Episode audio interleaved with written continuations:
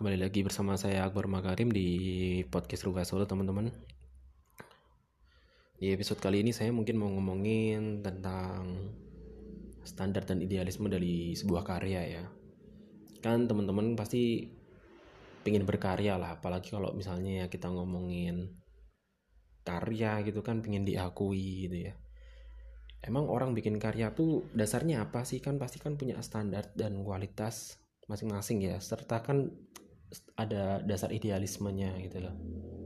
Misalnya uh, kamu bikin apa nih? Bikin ayam geprek gitu ya. Kamu punya standarnya ayam geprek itu kayak gimana? Terus punya idealismenya tuh bikin ayam geprek tuh kayak gimana? Contohnya kalau misalnya kita tahu kan ayam geprek itu kan pakai sambal mata. Nah sedangkan kita pingin nih bikin karya bikin produk ayam geprek tapi bukan pakai sambal mata.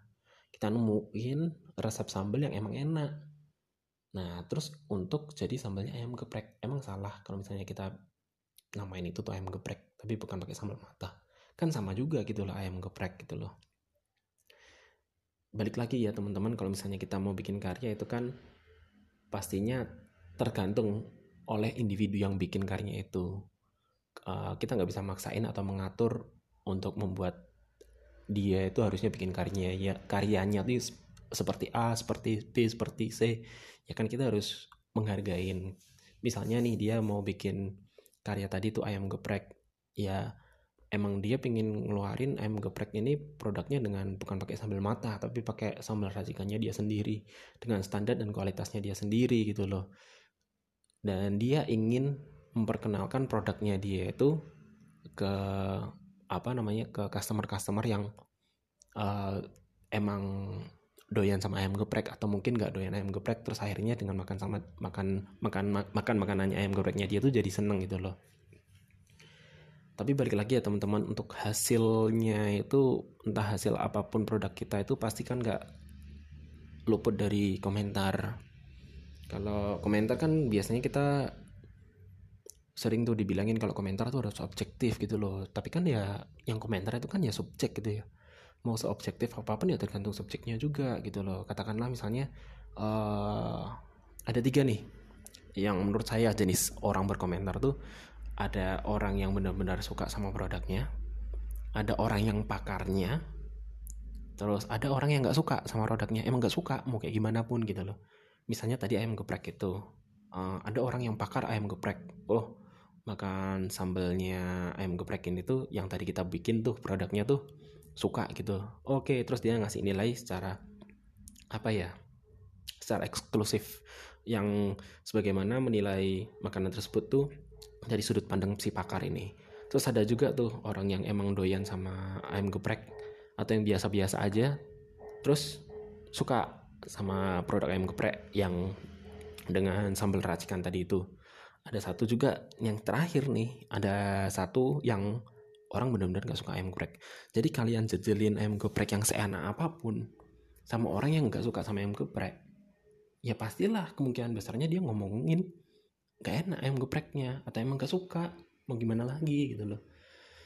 Nah terus kita kalau ada yang orang yang gak suka terus kita harus ngikutin uh, standarnya orang yang gak suka tadi supaya orang yang gak suka tadi itu jadi suka.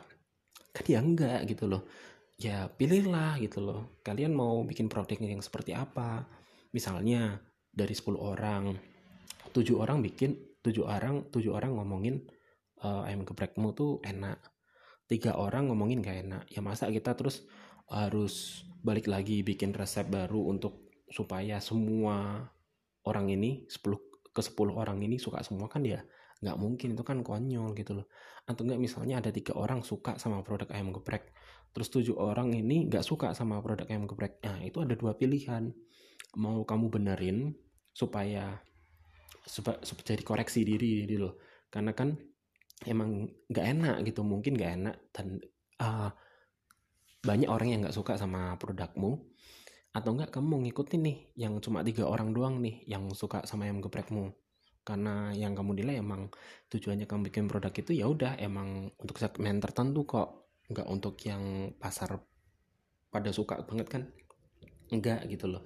Jadi balik lagi pilihan sebuah produk itu kamu bikin produk atau karya itu ya sesuai standar sama idealisme sesuai standar sama idealisme dan tujuanmu tuh apa gitu loh. Segmenmu apa tujuanmu ke mana.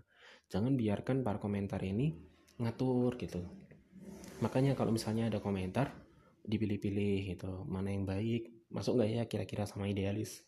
Uh, masuk nggak ya kira-kira sama idealismu sama sama standarmu kalau nggak masuk ya udah jangan dimasukin omongannya gitu loh. Ya udah angin lalu. Ya emang dasarnya orang gak suka ya udah mau gimana lagi gitu kan. Nah terus beda juga case nya uh, kalian punya standar dan idealisme dalam berkarya nih cuman kalau misalnya case nya kalian punya klien dan klien itu kalian punya kontrak gitu loh dan dibayar gitu ya. Klien itu nge-request uh, aku pingin produk ABCD desainnya ABCD terus pokoknya kualitas speknya apa gitu sudah ditentuin. Ya mau nggak mau ya kita harus ngikutin lah kliennya itu maunya gimana. Diikutinya tuh dalam artian gini nih oh, oke okay, ini klienku ikut uh, nih klienku tuh pengen requestnya tuh seperti ini kira-kira bisa nggak ya aku masukin di standarku sama idealismeku gitu biar sejalan sama uh, apa namanya project ini gitu loh.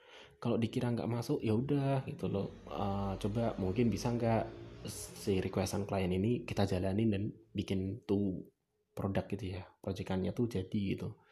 Atau enggak kira-kira emang wah ada juga kan yang saklek kayak uh, standar dan idealis tuh nomor satu. Dan ini uh, project sama klien tuh kayaknya nggak bisa deh. Ya udah kalau gitu ya nggak usah diterima gitu loh. Makanya untuk standar dan idealisme tuh setiap orang tuh ya menurut saya harus dihargain ya. Soalnya kan balik lagi tujuannya dia bikin karya tuh apa gitu loh. Uh, siapa yang dia tuju gitu loh. Atau jangan-jangan dia buat karya untuk dinikmatin buat diri sendiri kan siapa yang ngerti gitu loh. Tapi begitu juga dengan orang yang komentar tuh emang haknya mereka komentar gitu loh karena ada orang yang sok tahu ada yang emang orang nggak tahu dan most of all mereka nggak nggak nggak nggak peduli sama proses kalian seperti apa mekanisme kalian seperti apa dan difficulty kalian dalam membuat sebuah produk itu seperti apa nggak akan mau tahu gitu loh. Ada nggak sih teman-teman yang ngerasa produknya tuh kayak dikomentarin terus kalian balesin dengan lah emang kalian bisa gitu bikin kayak gini emang kalian tahu nggak susahnya bikin kayak gini? Nah itu salah kalau kayak gitu. Untuk berkomentar emang orang tuh nggak harus jadi expert. Makanya itu orang komentar itu emang udah sebetulnya. Nggak harus expert gitu loh. Balik lagi kita harus pintar-pintar ngepilih milih yang baik untuk kita mana yang nggak baik untuk kita yang kayak gimana gitu loh teman-teman. Sama seperti saya buat podcast ini. Mungkin ada yang bilang oh apaan sih uh, istinya cuma shit posting gitu loh. Kan saya udah jelasin dari awal ini deskripsinya tuh kayak uh, personal experience gitu loh. Ya itu yang pokoknya selama saya hidup pengalaman-pengalaman saya dan keresahan saya yang saya alami ya udah saya posting gitu loh. Kan emang tuju tujuannya saya bikin podcast uh, personal experience ya. Emang untuk share untuk diri sendiri gitu loh. Siapa tahu yang di luar sana ada orang yang memiliki pengalaman yang sama jadi at least mereka itu ngerasa apa yang mereka jalanin tuh nggak sendirian gitu loh dan juga dialami oleh orang banyak nah itu sih uh, uh, dari pembahasan saya untuk episode kali ini tentang standar dan uh, idealisme dalam berkarya. Jadi gimana nih kalau menurut teman-teman yang lagi sibuk berkarya? Apa tanggapan kalian? Itu dulu ya. Sampai ketemu di episode podcast Rubah Solo berikutnya bersama saya Akbar Makarim.